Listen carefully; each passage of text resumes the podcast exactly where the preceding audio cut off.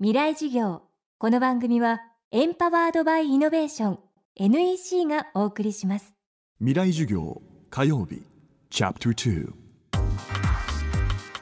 未来事業。月曜から木曜のこの時間ラジオを教壇にして開かれる未来のための公開事業です。今週の講師は株式会社リクシル総合研究所新事業創造部グローバル環境インフラ研究室の山上優さん。1978年東京生まれ。東京都立大学大学院工学研究科修了後旧イナックス現リクシルに入社しトイレ工場での生産管理の仕事に携わります。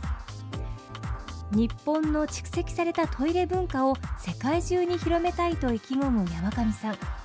しかし世界中には25億もの人たちがトイレを使える生活をしておらず年齢や環境によってトイレの在り方は異なると話します。今週はトイレ研究の第一人者山上さんにその最前線のお話と取り組みについて伺っています。未来事業2時間目。テーマはトイレが使えないことで噴出するいくつもの問題とは？トイレを世界中で使えない人っていうのがあの今25億人いる。で25億人っていうとなんかちょっとぼやっとする数字ですけども今世界の人口が70億人と言われてます。なので3分の1の人が実は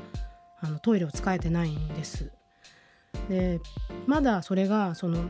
田舎の辺りとかであれば別にうんちやおしっこがそのままであったとしてもその自然の浄化作用で分解されていきますからあのあまり健康被害とかそういうことは起きません。でただ今世界中の傾向として起きていることっていうのがその都市への人口集中というのが起きていますでそれはまあ仕事を求めたりとかそういったものですけども、まあ、人口がどんどん都市に集まってくるただしそこであの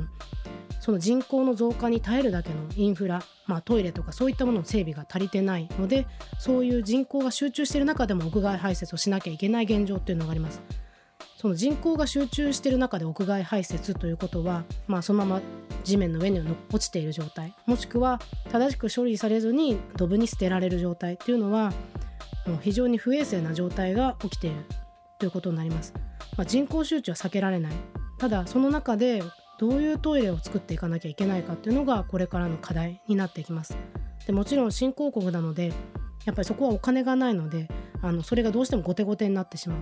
それよりもそういう飼尿とかそういう後のものの処理以上にその経済の発展という方を優先させてしまうのでその環境とかその10年後20年後のその問題っていうのをどうしても先送りにしてしまうってところがあります。なんでそれを改善しなきゃいけないっていう一つの大きな課題がありますね。あともう一個実はそのトイレがないことでその女の人の命っていうのが実は問題になってきてます。で最近でもそのインドで報道されたものなんですけどもやっぱり自分の家にトイレがないってことは外にあの用を足しに行かなきゃいけない。でその時にあのレイプに遭うっていう問題がやっぱり起きてます。で今私が活動しているケニアのスラム地区でも同じような問題が起きてましてその夜やはりトイレに行けないので自分たちのその家の中のバケツに用を足すっていうことがもう前にその日常になってます。で家の中でまあ用を足してでそれが臭いのが嫌だっていうこともあるので今ケニアのそのスラムで一般的なトイレというふうに言われてるのがあのフライングトイレットと言われてるものがあります。でこれ名前的にはすごく面白くてすごいキャッチーなんですけどやってることはまあまんまなんですね。ビニール袋に要はうんちやおしっこを足してあのそれを遠くに投げるからあのフライングトイレットと言われてます。実はそのフライングトイレットも問題になっていてその袋から破れたうんちやおしっこというものがやはりそのそこにいる子どもたちのその下痢等の原因になっています。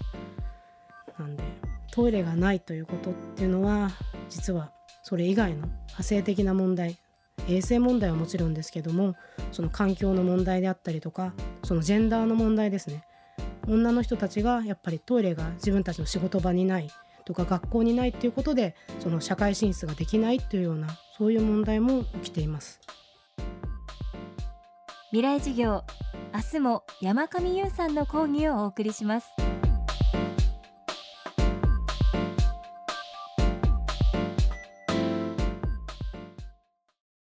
なぜ宇宙を目指すのか。ある宇宙飛行士は言った。それは地球を見るためだ。宇宙から地球を観測し地球の今を知り未来へつなぐ。NEC は約60年にわたり培った宇宙技術で地球の未来を支えます。NEC